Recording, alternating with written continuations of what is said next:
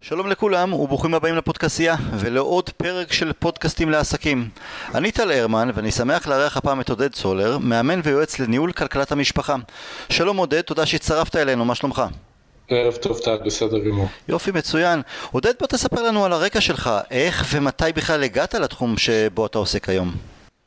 אה, אז אני ברקע העתיק יותר שלי, אה, מטפל הוליסטי כבר קרוב ל-17 שנים. אה, ולפני כמה שנים אה, אשתי הגיעה, הביאה אותנו לקורס אה, של איש בשם גיל אורלי, קורס שלימד אותנו איך לקחת אחריות בעצם על המציאות הכלכלית שלנו. מתוך המקום הזה ומתוך זה שאני כמטפל כל הזמן מחפש איך להתפתח, הבנתי שזה גם משהו שאני רוצה לעזור לאנשים להיות בו, אה, ביטחון כלכלי או לפחות אה, שקט כלכלי, והעמקתי בתחום, למדתי אצלו, ומאז אני כאן, קרוב לשלוש שנים כמאמן. הגעתם אליו כי המינוס היה גדול, או ש... כן, כן. או, ש... כן. או שרציתם גם לבנות איזה תשואה ככה שהכסף יעבוד בשבילכם בזמן שאתם מתעסקים בעבודות היומיומיות? תראה, זה משולב. אני קרוב ל-20 שנה עצמאי. וככזה, ואנשים מכירים את התחום, זה לא פשוט. אה, מה גם שכשאתה עצמאי ואתה אה, לא יודע לנהל כי אתה, אתה פשוט אוהב את מה שאתה עושה, אז אתה עושה גם הרבה מאוד טעויות על הדרך. אה, אז הגענו למקום שבו לא, אתה יודע, לא, לא, לא רעבנו ללחם, אבל הרגשנו שאנחנו, כמו הרבה משפחות בארץ, אה, סוג של אה, הולכים במקום, וזה היה מאוד מתסכל. אז אתה יודע מה, אז, אז בוא נשאל אותך באמת, בוא, בוא נדבר תכלס. משפחה ממוצעת היום, בוא נגיד כן. שני בני הזוג עובדים, מרוויחים משכורות ממוצעות, קצת יותר, קצת פחות, יש שניים או שלושה ילדים, יש משכנתה, יש חוגים, אבל גם רוצים ליהנות מהחיים, כי זה לא כמו בתקופה אולי של ההורים שלנו לפני 30 ו-40 שנה, שלא היה נהוג לצאת למסעדות כל כך הרבה ולטוס וכמה מכוניות, והיום זה כן אומר מסעדות וכן טיסות לחו"ל, וגם מדי פעם האוטו צריך טיפול במוסך, והמינוס גדל וגדל, ולא משנה כמה שמנסים לבזבז פחות באשראי, זה פשוט בלתי אפשרי, ואני אפילו לא מדבר על כסף, אה, לשים כסף בצד, ומתחילים לדמם ולדמם ולדמם. אז, אז מה עושים? טוב, אז קודם כל נתת כאן דוגמה מאוד מדויקת של השיחה הפנימית שמתנהלת uh, בתוך הסלונים של האנשים, uh, והרבה מהתפיסות מה, uh, המוטעות שאנשים מגיעים איתן בעצם לתהליך כזה. זה נכון, החברה שאנחנו חיים בה היא, היא חברה שמעודדת אותנו לצרוך ומעודדת אותנו לחיות הרבה פעמים במקום שהוא מעבר למה שאנחנו יכולים אה, אה, להרשות לעצמנו. אה, מצד שני, אם אנחנו ממשיכים וחיים ברמת החיים הזו, סתם מתמטיקה, אלף שקל גירעון בחודש, בשנה זה 12 אלף שקלים, ובשנה שאחרי, כשאתה צריך לקחת הלוואה מהבנק, אז היכולת החזר שלך בעצם, אולי אתה לא רואה את המינוס, אבל בעצם הכסף שאתה יכול לעבוד איתו אה, הולך ונשחק. אה, לזה אנחנו קוראים סחרור כלכלי. המצב הזה הוא מצב שהוא מאוד מאוד מסוכן, ולכן כל דבר, אף אחד לא אמר אל תהנו, אף אחד לא אמר אל תחלמו חלומות, ההפך, תהנו ותחלמו חלומות, רק בואו נהיה קצת יותר מנוהלים ויותר מתוכננים בתוך המסגרת שאנחנו מנסים ליצור לעצמנו. אה, אם אני לוקח בחשבון למשל, אנחנו עכשיו בדיוק בסוף תקופת החגים מסיימים את החצי שנה היקרה יותר. בערך אה, ממאי עד אוקטובר העלות שלנו בגלל אה, חופשות הקיץ, בגלל הפסח והחגים, החצי שנה הזו יקרה יותר בוא נאמר, 15 אחוז, אפילו לפעמים יותר. לזה אפשר להתכונן, כי כמו שאנחנו כל שנה מופתעים מזה שמגיע חורף, ככה כל שנה אנחנו מופתעים מזה שמגיע הקיץ ויש הוצאות, אבל בפועל אפשר להתכונן לזה. אז אני אשאל אותך, איזה סוג לקוחות בדרך כלל מגיעים אליך, איזה גילאים ומצב משפחתי? תראה, בעצם אה, הניסיון שלי היום הוא עם משפחות אה, פחות או יותר כמונו, אנחנו זוג אה, עם שלושה ילדים יחסית קטנים, הגדול בן שבע, הקטנה בת שנה וארבעה חודשים, ויש לא מעט אנשים פחות או יותר בטווח הזה שעוצרים רגע ואומרים שנייה, אנחנו עובדים כמו חמורים, אה, באמת מנסים לעשות את הטוב ביותר שאנחנו יכולים ולא מגיעים לשום דבר. ואלה האנשים שמגיעים אליי. זה יכול להיות משפחות, זה יכול להיות אה, אה, סוגים שונים של כל מה שנקרא משפחה היום. אה, טוב, אני, אני אגיד לך, אני אחד מה, מה, מהמשפחות הללו. נשוי שני ילדים קטנים, ואו-טו-טו עוד כמה חודשים הקטנצ'יק ילך לגן אה, פרטי.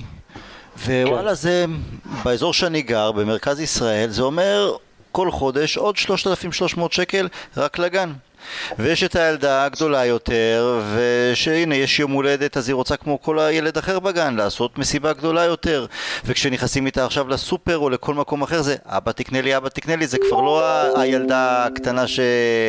שלא לא מרשה לעצמה.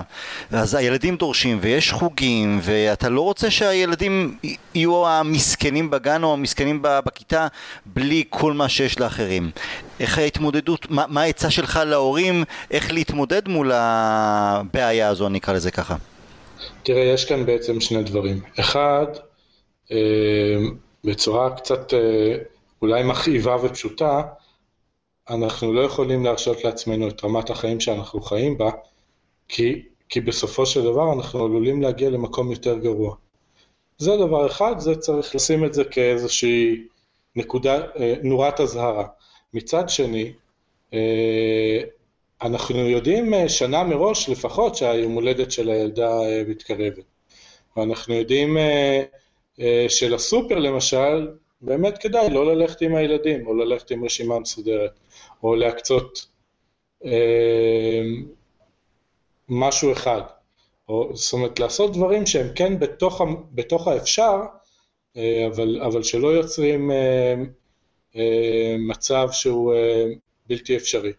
מצד, באופן נוסף, אתה מדבר פה על הוצאה באמת של עוד 3,000 שקל בחודש, אה, זו חתיכת הוצאה, זה בהחלט חתיכת הוצאה, ובאמת השנים האלה של ילדים קטנים, זה שנים מאוד מאוד קשות ומאוד יקרות יחסית בחיים של משפחה.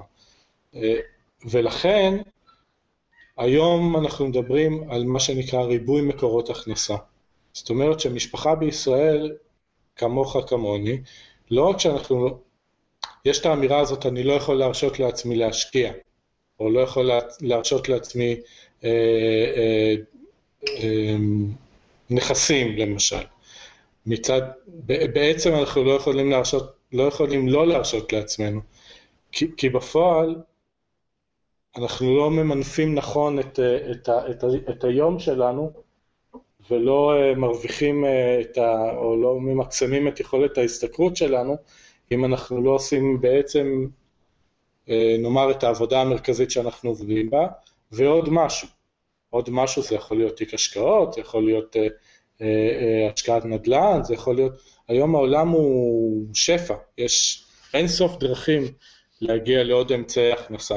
אז אתה יודע מה, אני אשאל אותך עוד דוגמה מסוימת. לזוג מסוים יש 200 אלף שקל בצד. לא סכום כן. נמוך, אבל גם לא יותר מדי. הם משלמים כן. משכנתה אחת על הדירה בה הם מתגוררים. והם מגיעים אליך ומבקשים לדעת מה כדאי לעשות עם הכסף, כי הריבית כיום בבנק היא אפסית כמעט. והם נכון. מפחדים, הם לא רוצים להיכנס להשקעה... אולי שוק ההון, או גם אם אתה מפזר בכמה, בכמה תיקים, זה עדיין משהו שהם לא מבינים בו. אה, והיועץ השקעות בבנק, מניסיון שלי אה, בשוק ההון, גם הם לא מבינים גדולים יותר מדי. אז מה אתה כן ממליץ להם לעשות? תראה, קודם כל כמאמן אה, ויועץ לניהול כלכלת המשפחה, אסור לי לש... לתת ייעוץ השקעות ואסור לי לתת ייעוץ פנסיוני, כי, כי זה לא חוקי מבחינתי, ולכן אני לא אומר לאנשים איפה ומה לעשות, אנחנו רק מדברים על, על, על, על אני יכול לפרוס את מגוון האפשרויות. זה נכון שצריך, אין, אין למשל, אין השקעה שאין בה סיכון. אם המשפחה היא משפחה סולידית, מה שנקרא, אז יש מסלולים שהם יותר סולידיים להשקעה. בחברות ביטוח, בנכסים שהם יותר בטוחים, אבל כן צריך לקחת בחשבון שאנחנו באמת לא יכולים להרשות לעצמנו לא להשקיע. נכון, הריבית בבנק על חיסכון זה 0.01 אחוז, אז, אז לא בבנק, למשל. נדל"ן זה דבר יקר ו-200 אלף שקל זה לא מספיק, אז יכול להיות נדל"ן אולי לא בארץ. זאת אומרת, האפשרויות קיימות, וזה לא... פשוט לא לעשות, חיפוש, לעשות חיפוש הרבה יותר כן. מעמיק לגבי... תראה, כש, כשאני מגיש למשל למשפחה תיק תכנון, אני נותן שם כמה תסריטים. כשהתסריט הבסיסי מדבר למשל על 3% ריבית על, על החסכונות שלהם. אבל בתוך השקלול של, הח... של ההוצאות המתוכננות להם לעתיד והחלומות שהם רוצים להגיע אליהם, אנחנו, אני, אני כן נותן גם תסריטים שמדברים על, על אחוזי רווח גבוהים יותר, על תשואה גבוהה יותר, וה, והיום מאוד פשוט להגיע אליהם. אה, נכון, יועץ השקעות בבנק הוא כלוא בתוך מערכת ששומרת עליו מאוד אה, אה, בבנק, נקרא לזה, אה, אבל יש אנשי מקצוע מסביב שאפשר באמת, ל... יש, יש הרבה זהב שמתגלגל ברחובות, נקרא לזה ככה. עם כל הקושי שאנחנו נמצאים פה, אנחנו נמצאים גם בעידן הנגיש ביותר, עם רמת השפע הגבוהה ביותר, אה, ובאופן יחסי ברמת סיכון לא גבוהה. שוב, אין, אין השקעה בלי סיכון, אבל הסיכון הגבוה ביותר זה להגיע לגיל פנסיה עם גירעון של כמה מיליוני שקלים ברמת החיים שאתה רוצה לחיות בה, כי לא, אה, לא עשית את זה בגיל 30. אז אתה יודע מה אם באמת יש היום זוג, גיל 30 פלוס מינוס, הם גרים כיום בשכירות, ואולי בשכירות הם משלמים פחות כל חודש. אמ, אולי הם מחכים שהם יתקדמו יותר במקום עבודה, ירוויחו טיפה, טיפה יותר, ומתלבטים אם עכשיו להמשיך לחיות בשכירות. שמצד אחד אתה אומר אוקיי אני משלם פחות, מצד שני זה סוג של זריקת כסף, כי כל שנה שעוברת ולא, אין לך את הדירה משלך אז לא התקדמת, או לקחת משכנתה שמכבידה עכשיו, אבל בעוד 20-25 שנה הם יוכלו להרגיש קצת יותר חופשיים מבחינה כלכלית, וגם יהיה להם אה, בית משלהם. בוא תראה איך אפשר לעשות את זה גם וגם, במחשבה מאוד פשוטה. בית למגורים זה לא נכס, כי נכס זה גורם, זה, זה מקור שנותן לך כבר עכשיו הכנסה. זאת אומרת שאם יש לי אה, אה, אפשרות לרכוש נכס ולא לגור בו, עדיף. אם יש לי אפשרות לרכוש דירה שהמשכנתה תכסה למשל את, את, את עלות ה... זאת אומרת, סליחה, השכירות תכסה את עלות המשכנתה ותיתן לי עוד קצת, אז זה, זה נכס. זה אבל קשה להשיג את זה. למה אתה אומר את זה? כי אם לצורך העניין אני גר ברמת גן, כן. היכולת שלי... אה, או הסיכויים שלי לרכוש דירה ברמת גן זה רק ב- ב- בזכות משכנתה מאוד כבדה. גם אם אני רוכש את הדירה ומשכיר אותה ו- וגר במקום אחר ברמת גן, אני משחק ממש על התפר בין להרוויח על זה או לצאת ברייק איבן שלא לומר אפילו מפסיד, כלומר המשכנתה, הסוחרים שלי משלמים את המשכנתה, אבל השכירות שלי עדיין היא, היא גבוהה ואני... למה רק... אבל... למה אתה נעול למשל על נכס ברמת גן? למה לא לחפש כי המשפחה, מס... עיר זהו, תשמע, פה זה כבר תודה. שיש בה קמפוס, למשל. עיר שיש בה סטודנטים, זה עיר, ש... זה עיר שדי בוודאות הדירה שאתה תרכוש כנכס, היא, היא דירה שלא תעמוד ריקה. כן, אבל למה רמת גן או למה מקום אחר, בסופו של דבר המרכז של החיים שלך זה היכן שהמשפחה שלך, ואם רוב המשפחה היא במקום מסוים, אתה רוצה להישאר שם. עכשיו, אני יכול להבין את ההיגיון של, אוקיי, אתה רוצה הכל טוב ויפה, אבל אתה יכול לרכוש דירה אה, או להשכיר דירה במרחק שעה מרמת גן, תל אביב, חדרה זה לא משנה מה, ולשלם פחות. כלומר, זה מצריך איפשהו לעשות ויתור לך... מסוים. ש, שאני לא פוסל אותו אגב, ואני לא חושב שצריכים לפסול אותו. אני אספר לך עלינו. אני ירושלמי ואשתי כפר סבאית, כשהכרתי אותה עברנו לכפר סבא. כשגילינו שהפער בין הוצאות להכנסות שלנו הוא, הוא קרוב ל-8,000 שקל בחודש, עברנו מכפר סבא לראש העין כחלק מתהליך אה, אה, צמצום פערים, אה, וכשגילינו שזה לא מספיק עברנו לחריש. אה, חתיכת ו... מעבר. חתיכת מעבר זה נכון, זה בהחלט נכון. שנינו אה, אנשים כבר, אה, אתה יודע, אני בן 44, היא קצת יותר מ-40, אה, לא ילדים בשביל לעשות מעבר כזה ולהתרחק ממשפחה, אבל זה כן אפשר לנו לרכוש דירה במסגרת מחיר למשתכן, וזה כן אפשר לנו לצמצם את ההוצאות לרמה כזו שאנחנו לא בגירעון כלכלי, וכן מאפשר לנו לסגור מינוסים ישנים של התנהלות לא נכונה בעבר לא על ידי הלוואות בנקאיות, ואין הלוואות בנקאיות, יש רק התנהלות נכונה ש, שמאפשרת כל חודש לצמצם ולצמצם את המינוס, ועצם העובדה שהמעבר הקיצוני הזה מאפשר לי לישון בלילה בלי להתעורר מזיע בהתקפי חרדה, לא שאתה יודע, אולי קצת לא עברת את זה, אבל כן, בסדר, אבל זה שווה את זה. זה לא כן. רחוק מזה, ואני בטוח שהרבה אנשים חווים בדיוק את זה. אז, אז אני, אני הרבה יותר ממשוכנע שבמצבים קיצוניים אה, פעולות כאלה הן לא קיצוניות. אוקיי, okay, ואתה יודע, יש, אה, אנחנו מדברים על דירות, אבל יש גם את המציאות של אה, יומיומית של לא מעט משפחות ממוצעות, mm-hmm. של מינוס של 20 אלף, 30 אלף, 40 אלף, וזה המסגרת okay. כן. כבר חונקת, והבנק אה, מחליט לעשות לנו טובה, ואיזה פקידה נחמדה מתקשרת ואומרת לנו... בואו קחו הלוואה, תכסו את המינוס, תחזירו אותה תוך כמה שנים, אבל לא תשלמו אה, אה, ריבית על המינוס ותוכלו לנשום קצת יותר טוב. אה, הלוואה ללא ריבית וללא הצמדה. מתנה, נכון? ושלא לדבר על, לא על הלוואות של הבנקים, אלא כל מיני חברות אשראי אה, מסוימות. מה אתה אומר לה, להצעה, לסנטה קלאוס הזה של הבנקים וחברות אשראי? אני אומר, כמו שאני אומר לבן שלי כשהוא אה, קצת אה, אה, מתיישב לי על עצב, אני אומר לו, אין סנטה קלאוס.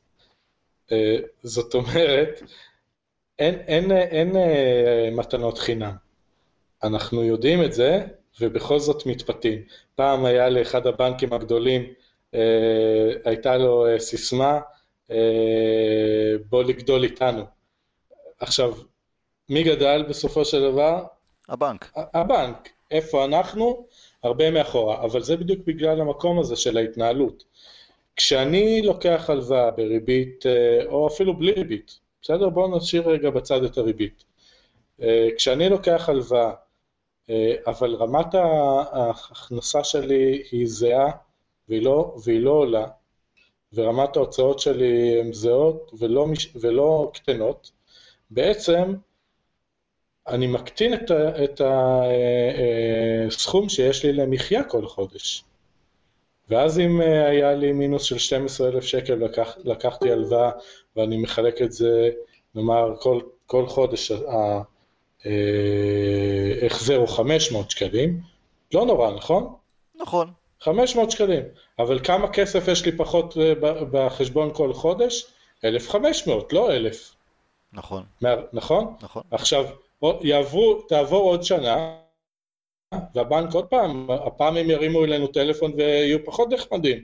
הם יתחילו להגיד לנו שיש לנו כבר הלוואות בחשבון, ואז הם יצטרכו גם לקחת מאיתנו ריבית, אבל הם יהיו מאוד, מאוד אה, נחמדים וכן יסכימו לתת לנו את ההלוואה הנוספת הזו, ו- וככה אנחנו נכנסים לסחרור אה, כי בעצם בשנה שאחרי ה-500 שקל האלה פתאום יהיה לנו החזר של אה, נאמר 1,500 אה, שקל ואז כבר יש לנו פחות 2,500, קרוב ל-3,000 שקל בחשבון, אז לא עשינו שום דבר בעצם עם זה שלקחנו הלוואה כדי לסגור את המינוס. מעבר לרגיעה, לרגיעה של כמה חודשים, אתה בעצם חופר לעצמך בור עמוק עוד יותר. זה, זה רגיעה של כמה חודשים שלרוב האנשים ברגע שאומר, שמראים להם מה שנקרא שולחן אה, נקי, אז הם משתוללים, הם, מתחיל, הם, מרשים, הם אומרים יאללה בואו נטוס לחו"ל, אין מינוס, איזה כיף. לא לוקחים את זה בחשבון שבעצם הם כן במינוס, הם רק משלמים את המינוס ב, לבנק כל חודש, את העלות של המינוס. כש, כשבעצם אם אנחנו עובדים נכון, וזה חלק מהתהליך. התהליך שאני עושה עם אנשים הוא לא רק לצמצם, לצמצם, לצמצם, ואוי אוי אוי, והלקאה עצמית ומסכנות, וחס וחלילה. אנחנו מייצרים תהליך שהוא, שהוא כפול.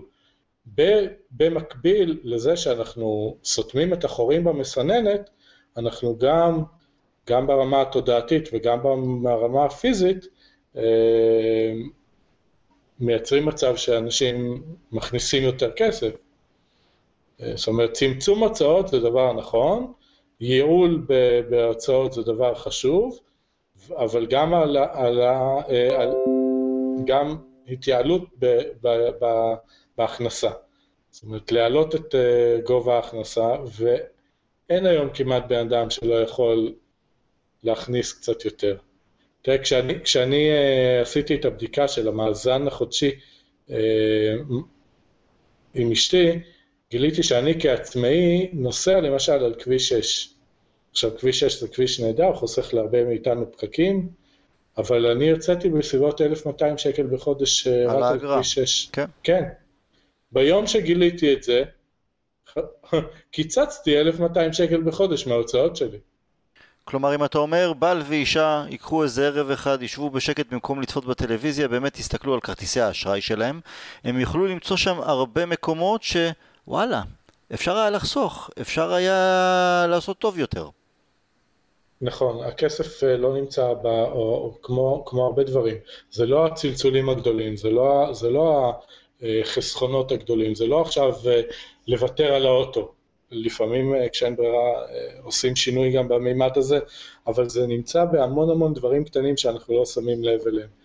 אה, אנחנו לא, לא בודקים את הריביות שאנחנו משלמים בבנק, אנחנו צרכן והבנק הוא נותן שירות, וגם הבנקים יכולים לתת לנו מה שנקרא שירות טוב יותר ברמת הריביות. התקשורת שאנחנו צורכים, בעצם הרבה מאוד דברים שאנחנו לא שמים לב אליהם, וזה הוצאה קטנה פה והוצאה קטנה שם, וקנייה לא אה, זה, ואם תפתח את הארון, אה, אה, מה שנקרא המזווה של רוב המשפחות בארץ, אנחנו סוג של מחסן של, של רשת השיווק, של רשת המזון. יש לנו בארון ערימה של מבצעים שלא, שלא לא, צריכים, לא, אבל... לא מביישת אף חברת שיווק. כן. הרגע ו... שאתה הולך לסופר, אתה פתאום אומר, אה, בא לי את זה, אה, טוב, אני, יש מבצע על uh, 20 קופסאות uh, של טונה, אז אני אקח את ה-20, למרות שעד שתסיים אותן זה, זה הרבה זמן, אתה לא ממש אה, אוכל טונה נכון. לצורך העניין כל יום. נכון. לכן חלק, חלק מהתהליך שאנחנו עושים באמת זה יצירת מאזן ובדיקה של המאזן הכלכלי, כמו שאמרת, לוקחים דפי חשבון בנק, לוקחים דפי כרטיס אשראי, אגב, זה החלק הכי מפחיד לרוב האנשים, והחלק הכי קשה רגשית לרוב האנשים, אבל ברגע שעוברים אותו, נוצר שם אה, שקט ורוגע ונוצרת שם אה, אה, פריצת דרך שהיא הרבה מעבר למספרים. היא לפעמים גם אה, משפיעה על הזוגיות, משפיעה על חיי המשפחה שלנו. אה, אה, המצב, המצב הזה שבו הורה אה, עובד, קם מאוד מאוד מוקדם בבוקר, חוזר מאוד מאוד מאוחר בערב, אה, ולא רואה כמעט את הילדים שלו, זו המשפחה שאנחנו רוצים לגדל, זו המשפחה שאנחנו, אלה החיים שאנחנו רוצים לחיות. אני לא בטוח. אני לא חושב שיש אה, מישהו אחד שזה, שבשביל זה הוא הקים משפחה או זה החלום שלו. אבל אנחנו הרבה פעמים מוצאים את עצמנו בדיוק שם. נכון, כי אנשים מרגישים אה, שהם אה, לכודים, שאין להם ברירה, שאם לא נכון. לא יקומו מוקדם ויעבדו כל היום, והם אומרים לעצמם אולי, אני מוותר עכשיו על החיים שלי בשביל שיהיה טוב לילדים שלי, אבל בעצם מפסידים את כל הדברים בעצם הכי לילדים, חשובים בחיים, כן? נכון, כי גם לילדים שלנו לא טוב כשאנחנו לא איתם, אנחנו ההורים שלהם. נכון. עכשיו, זה לא אומר שאני מטיף לחינוך ביתי, חס וחלילה. אה, למי שזה טוב, שיהיה לו, שיהיה לו, שזה יהיה לו טוב. באהבה רבה, אבל, אבל כן, הנוכחות שלנו בחיי היום-יום של הילדים שלנו כחלק מהמשפחה שלנו היא מאוד חשובה, ו, ויש לזה השלכות כלכליות מן הסתם. לכל הדברים האלה אפשר וחייבים להתכונן. האבסורד הוא שאנחנו לא יודעים ולא עוסקים בכלל בניהול המשאב הכי חשוב שלנו, וזה הזמן שלנו והיכולת שלנו לנהל כלכלית את הדבר הזה שנקרא משפחה. אז אתה יודע, אם, אם אנחנו חוזרים בעצם למשפחה ולילדים, דיברנו קודם לכן, אז בואו נחזור קצת. מה לדעתך, איך אתה עם דמי כיס לילדים, שהם כבר בגיל שהם קצת מבינים יותר, דמי כיס אה, מסוימים ושהם יהיו אדונים לעצמם, כלומר זה לא אתה הולך עם הילדים לסופר ואבא תקנה לי, אבא תקנה לי, אלא פעם בחודש, פעם בשבוע, זה הכסף שלך, בוא, תנהל אותו, תתנהל איתו, אה. ובכלל גם, מה דעתך על חינוך פיננסי בבתי ספר, נושא שעולה לכותרות בתקופה האחרונה לא מעט, אתה בעד? אני מאוד מאוד בעד, אני חושב שאחד הדברים הכי חשובים שאפשר להקנות לילדים שלנו זה חינוך פיננסי, או, או אפשר לקרוא לזה אפילו אה, חינוך להתנהלות וללקיחת אחריות. אה, אני עם, עם הבן הגדול שלי, האמצעית היא בת ארבע, זה עדיין קצת מוקדם, והקטנה בת שנה וארבעה חודשים, אז זה בטוח מוקדם, אבל הבן הגדול בן שבע, וכן, הוא מקבל דמי כיס, לא מאוד גדולים באופן יחסי לגיל שלו, אה, זאת אומרת פרופורציונליים לגיל שלו, ואני תמיד, אה, תמיד כשהוא עומד בדילמה אם לקנות או לא, אני אומר לו, יש לך שתי אופציות. אחד, לקנות את מה שאתה רוצה ולהיות מסופק מהקנייה הזו, או להמשיך לשמור את הכסף אה, ולהיות יכול יום אחד לקנות משהו הרבה יותר גדול, שייתן לך סיפוק יותר גדול. אני כבר עכשיו מכניס בו אה, חשיבה של כדאיות כלכלית ושל, וחשיבה כלכלית בכלל. אה, כי לא תמיד אנחנו צריכים, אני רואה את זה, הילדים מקבלים מתנה, שלוש דקות התלהבות, חמש דקות אחרי זה אתה כבר רואה אותה מפורקת באיזה פינה בבית. היכולת שלהם היום להעריך את הערך הכלכלי או את, את כמות העבודה, את הזיעה שאנחנו מזהים בשביל המתנות שאנחנו נותנים להם, היא מאוד נמוכה. ולכן דמי כיס זה כלי מצוין ללמד, אם משתמשים בו ככלי ללמד, וחינוך פיננסי בבתי הספר וגם בבית, זה דבר מאוד מאוד חשוב. הם רואים אותנו סובלים, הם רואים אותנו בדיבורים הקטנים שלנו בתוך הבית, שאנחנו מתחילים לדבר ואז עוברים ללחישות ואז מה שנקרא not in front of the ילד, אה, הם שמים לב לזה. אז עדיף לשתף, בטח ילדים או נערים שהם בוגרים יותר, שהם מבינים כבר עניין. כן.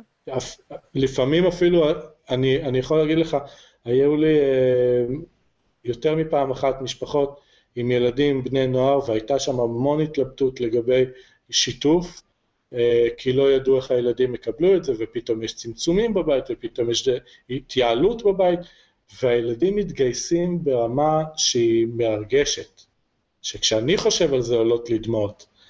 הם כל כך הרבה יותר מבינים ממה שאנחנו חושבים, והם חיים בעולם הזה, הם לא, הם, הם לא כלואים בתוך פקעת, הם יודעים מה קורה מסביב, הם רואים כמה קשה. אה, וכשאנחנו משתפים אותם, במיוחד כשזה כבר בני נוער, אז יש בהם הרבה מאוד, הרבה פעמים, לא תמיד, אבל בהרבה מקרים שאני פגשתי יש נכונות אה, להיות חלק מזה ולתרום וגם ללמד ילד להגיע להישג גם ברמה הכלכלית, אה, זה מפתח אותו. אני מסכים. בוא נחזור רגע ל, ל, לעניין כרטיסי האשראי. זה, זה מחלה, כן. בטח אתה, אתה יודע, בקיץ למשל יש אולימפיאדה, יש טורניר כדורגל גדול, ובא לך לראות את זה ב, בטלוויזיה 60-65 אינץ', אינץ' ב, ב, בסלון, ולא ה-48 שיש לך כרגע. ואתה אומר, אני ארכוש ואני אעשה בתשלומים. זה מחלה ישראלית, נכון? זה מחלה ישראלית, אה, לא, זה מחלה מערבית שהישראלים כמו כל דבר אנחנו יודעים לשכלל ולהעצים, כן. כן. אה, תראה, הצרכנות שלנו היא כמו האכילה שלנו, היא צרכנות רגשית.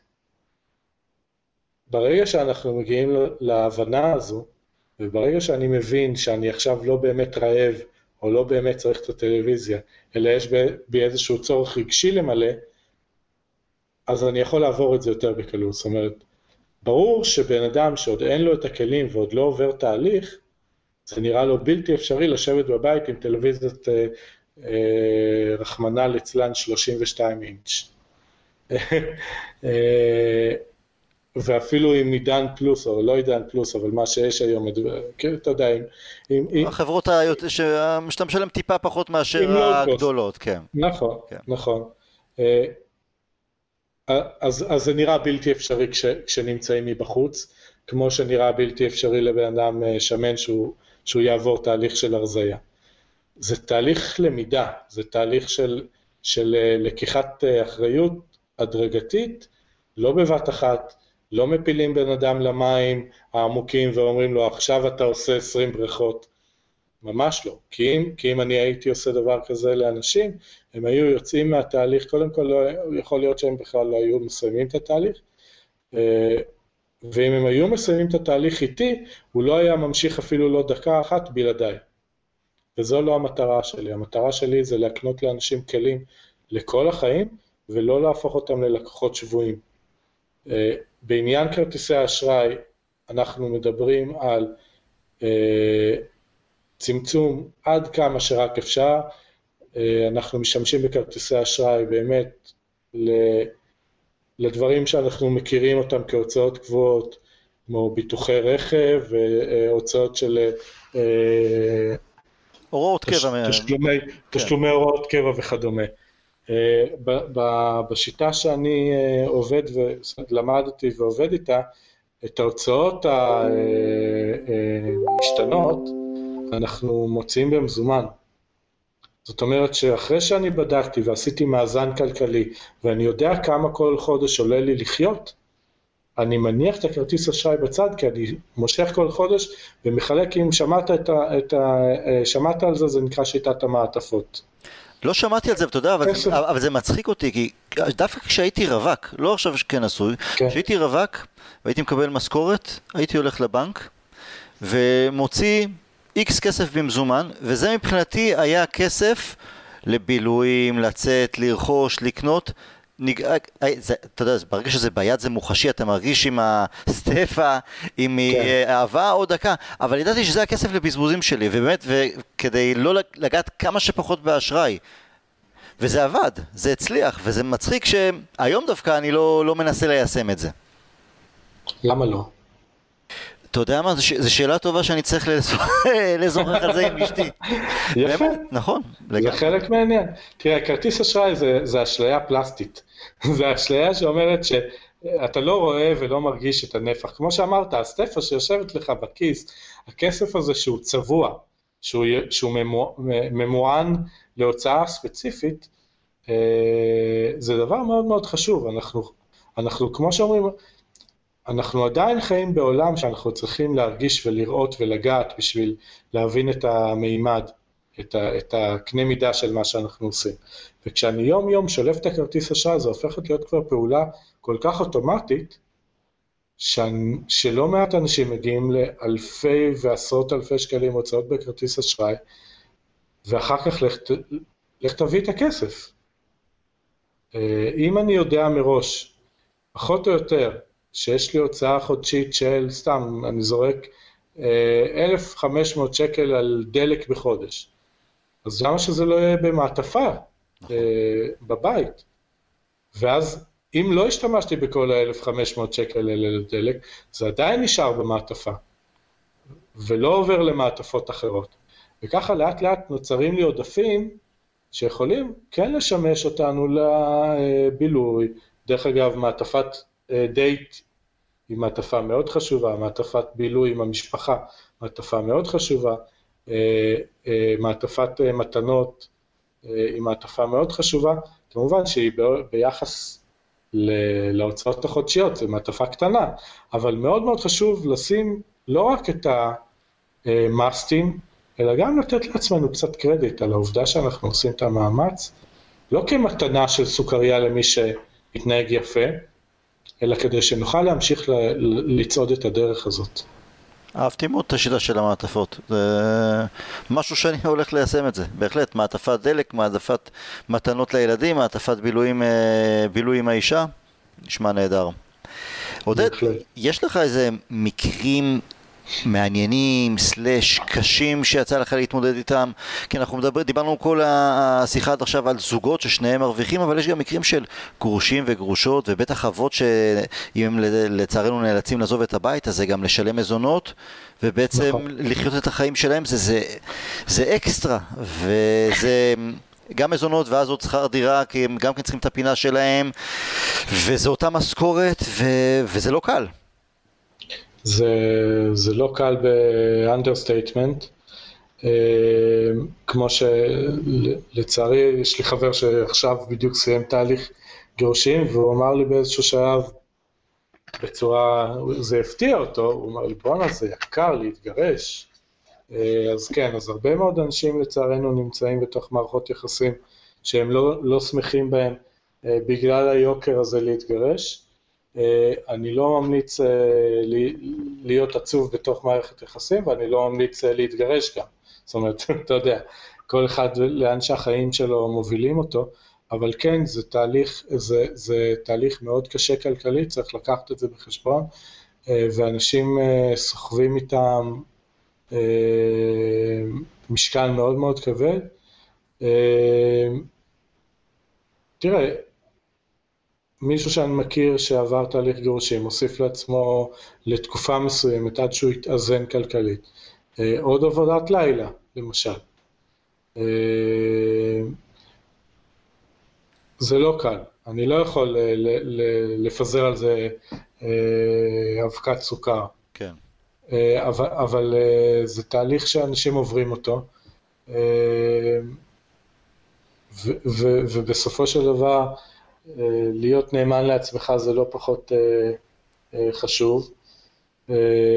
אז מתכוננים לזה עד כמה שאפשר ועוברים את זה עד כמה שאפשר, נעזרים, זה לא בושה להיעזר במשפחה, זה לא בושה להיעזר בחברים במקומות האלה.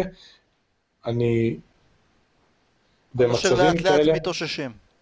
נכון, נכון, זה מה שנקרא, הצוללת יורדת מתחת לפני השטח, עוברים את התקופות האלה, אה, מה, שכן, אנחנו, אנחנו אמנם לא, לא חיים את החיים מתוך אה, אה, התכוונות, התכווננות למצבים כאלה, אבל, אבל כן, כן בתוך תיק תכנון כזה שאני עושה לאנשים גם היום, אפילו אם הם לא סוגרים את החודש, מה שנקרא, עדיין אנחנו מכניסים סעיף חיסכון.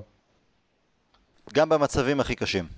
גם במצבים הכי קשים אנחנו מכניסים סעיף קטן, נאמר שלושה אחוז, אבל אנחנו חייבים גם במצב הכי קשה של גירעון כלכלי אה, אה, לייצר איזשהו חיסכון. כי חיסכון של אלף שקל בחודש בריבית דריבית, מה שנקרא בצורת אה, השקעה מסוימת, יכול לייצר שקט כלכלי לא קטן בעוד מספר שנים. ולכן גם אם היום אני יושב במקום שאני לא בדיוק, נגיד break even או אפילו קצת פחות, אני עדיין שומר על סעיף כזה, וגם סעיף, מה שנקרא בלת"ם, סעיף קטן של אה, סכום שאני שם כל חודש למשהו בלתי מתוכנן. טיפול שיניים שפתאום אה, נופל עלינו, קרבואטור שהלך, הוצאות כאלה שהן אה, לא הוצאות שאנחנו מתכננים אותן, ולא הוצאות קטנות שאנחנו יכולים לדלג מעליהן. שזו עוד מעטפה בעצם שאם השתמשת, השתמשת, אם לא, זה שם, לחודש שלאחר מכן. את הבלטם ואת החיסכון אני לא שם במעטפה, okay. אוקיי. אני שם ב... ב, ב לא משנה, יש כל מיני אמצעי חיסכון, פוליסת חיסכון בחברת ביטוח, אה, אה, כל מיני אפיקים שנותנים אפילו 3%, 4% ריבית שנתית, זה כבר יותר טוב מה... אה, מהאין ריבית, אה, היות וזו הוצאה, זה, זה סעיף קבוע בסעיף ההוצאות המשפחתיות בכל חודש, אז אני לא שם את זה במעטפה. אני פשוט יודע, מתעלם מזה, כמו שאנחנו מתעלמים מהפנסיה שהם מפרישים לנו, אנחנו לא נוגעים בזה. עד מקרה הצורך. בדיוק, מה שנקרא, יש לנו את הפטיש הממוסגר עם הזכוכית. כן.